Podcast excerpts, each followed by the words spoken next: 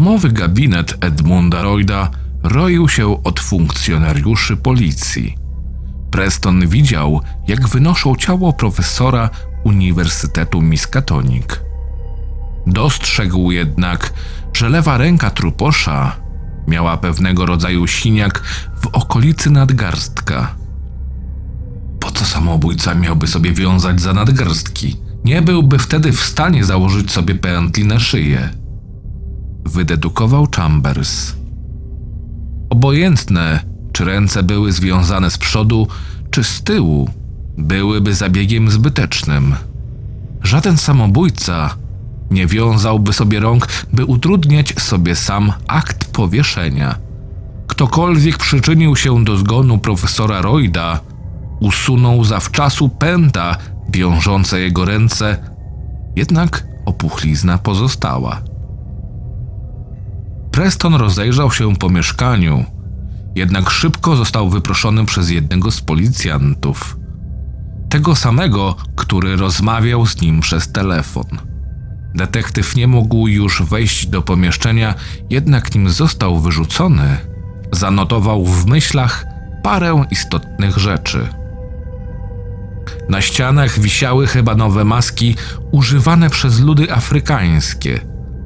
Notatnik na kredensie był otwarty i zawierał dziwne, nie dające się odczytać symbole lub hieroglify.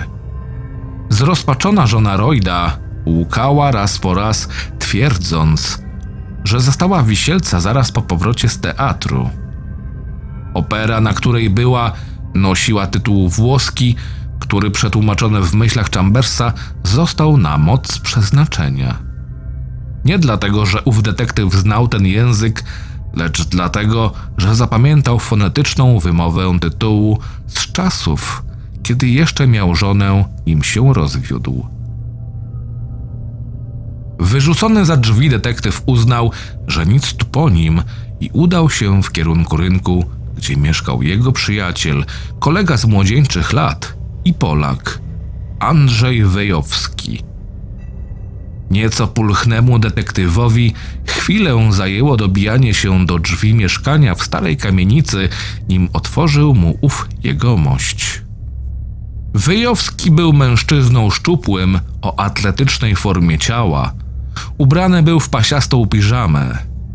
Jego policzki były zapadnięte, twarz lekko pociągła i oprawiona okrągłymi soczewkami okularów, których ramki były koloru mosiądzu. Preston, kurwa, wiesz, która to godzina? Wiem, przyjacielu, lecz mam do ciebie sprawę najwyższej wagi. Odparł detektyw, siląc się na szczery uśmiech. Nie może to poczekać do rana? Nie, sprawa jest poważna. Znałeś Edmunda Royda? Tak, a dlaczego pytasz? Ponieważ nie dalej jak godzinę temu znaleziono go martwego.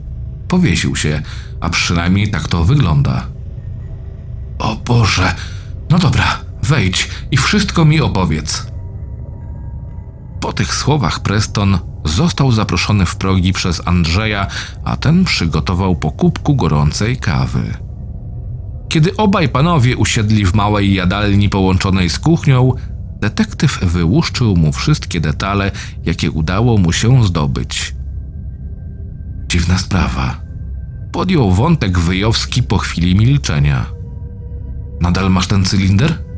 Zostawiłem go w swoim gabinecie w bezpiecznym miejscu. Ech, no cóż, wygląda na to, że ktoś nie chce dopuścić, by świat dowiedział się o tym odkryciu. Gdybym odsłuchał sam cylinder, mógłbym ci coś więcej powiedzieć. W końcu pracuję w prosektorium. Mógłbyś też przeprowadzić sekcję zwłok na ciele samego Royda. Powiedziałoby mi to coś więcej. Na to trzeba byłoby poczekać do rana. Nie jestem jedynym w tej okolicy, który babra się przy zwłokach. To mówiąc, Andrzej upił łyk kawy i oparł się na krześle. Dalsza rozmowa skupiła się na ponownej analizie listu, który Chambers zabrał ze sobą. Z dyskusji niewiele nowego wynikło poza powtórzeniem informacji, o której już wiedzieli. Zakończywszy rozmowę o czwartej nad ranem, obaj panowie pożegnali się. Andrzej udał się na spoczynek, zaś Preston powrócił do swojego mieszkania, biura. Zaczął padać deszcz. Kiedy tam już zaszedł, ujrzał widok, który wystraszył go nie na żarty. Gabinet detektywa został wywrócony do góry nogami. Wszędzie walały się książki i dokumenty. Preston pospiesznie zajrzał do szuflady, w której zostawił cylinder, by zaraz przekonać się, że go tam nie ma. Chambers zatelefonował na policję, zgłaszając akt włamania. Nim jednak to zrobił, obadał miejsce z największą precyzją. Jedyne okno zostało wybite, zaś na parapecie znajdowały się odciski butów. Chambers nie miał przy sobie aparatu fotograficznego, dlatego przyjrzał się tropom butów i doszedł do wniosku, że musiały być to kozaki męskie. Lecz prawdę powiedziawszy, wiedział, iż mogłaby je nosić również kobieta. Rozmiar tropu był dość mały. Wręcz idealnie wpasowywał się w teorię, jakoby sprawcą włamania była kobieta o drobnych stopach i posturze.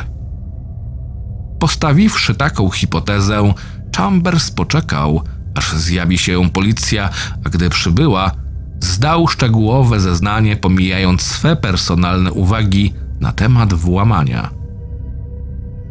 Było oczywistym, że ktoś tuszował wszelkie ślady odkrycia, jakiego dokonał Cartman pozbywał się niewygodnych świadków, którzy mogliby rzucić nowe światło na sprawę. Siniak na nadgarstku trupa Royda, zniknięcie woskowego cylindra, małe odciski butów na parapecie przed wybitym oknem, nadpalona koperta z listem od Cartmana. Wszystko to rezonowało w mózgu detektywa.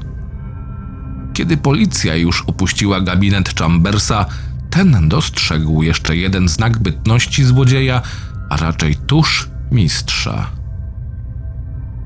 Niewielkie postrzępione włókno czerwonego materiału, które zaczepiło się o dolną framugę. Dziwne, powiedział jakoby sam do siebie Chambers. Dokładnie taki sam materiał wyścielał podłogę w domu profesora Royda. Czyżby, czyżby to było aż takie proste? Sama myśl o tym, że żona Royda mogłaby dopuścić się takiego czynu, przeczyła zdrowemu rozsądkowi. Jaki motyw tak drobna kobieta o tak drobnych nogach mogłaby mieć? Co dałoby jej zabicie niewinnego męża? Takie i nie tylko myśli krążyły w głowie Prestona. Była już szósta nad ranem, gdy to detektyw, na skutek niewyspania, udał się do swojego pokoju sypialnego i zapadł w sen. Gdy tylko odpocznie, będzie musiał przesłuchać żonę nieboszczyka i wywiedzieć się, dlaczego to zrobiła. Nim jednak nastała dwunasta, całe Arkam obiegła wiadomość, jak to żona profesora Edmunda Royda przyznała się do zabicia męża poprzez podanie arszeniku, a następnie upozorowanie samobójstwa. Nikt jednak w transmisji radiowej nie wspomniał ani półgębkiem o siniakach na nadgarstkach uczonego. Sam Preston nie wierzył w ten przebieg zdarzeń ani na moment. Przypuśćmy, że Royd coś wiedział. Najszybszym sposobem, by powiedział cokolwiek, byłoby skrępowanie mu kończyn i brutalne przesłuchanie. W radiu, nadal prócz zeznania żony Royda, nie podano żadnych motywów, dla których miałaby to zrobić. Oskarżona jedynie przyznaje się, że pamięta, jak dodała arszeniku do kawy swojego męża, sama jednak nie umie wyjaśnić dlaczego.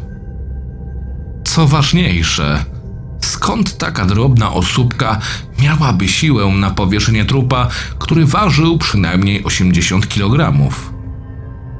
Myślał Preston, upijając filiżankę kawy. Skąd ta kobieta mogłaby się dowiedzieć o woskowym cylindrze Cartmana i miejscu, gdzie jest on ukryty? Wyglądało na to, że jakaś nieokreślona siła lub świadomość poznała najskrytsze sekrety mieszkańców Arkam i postanowiła je odesłać w zapomnienie. Cóż takiego mógł wiedzieć Reut? Czemu cylinder z nagradą na nim wiadomością był taki ważny i dlaczego żona Royda nie ma jasnego motywu? W pewnym momencie detektyw uświadomił sobie sytuację, w jakiej się znajdował. Przecież to on odsłuchał wiadomość z cylindra. To on wiedział o czymś, czego nieokreślona siła chciała wymazać z kart historii. Czyniło go to potencjalną ofiarą. Tymże właśnie momencie Chambers uświadomił sobie, że jego życie jest w niebezpieczeństwie.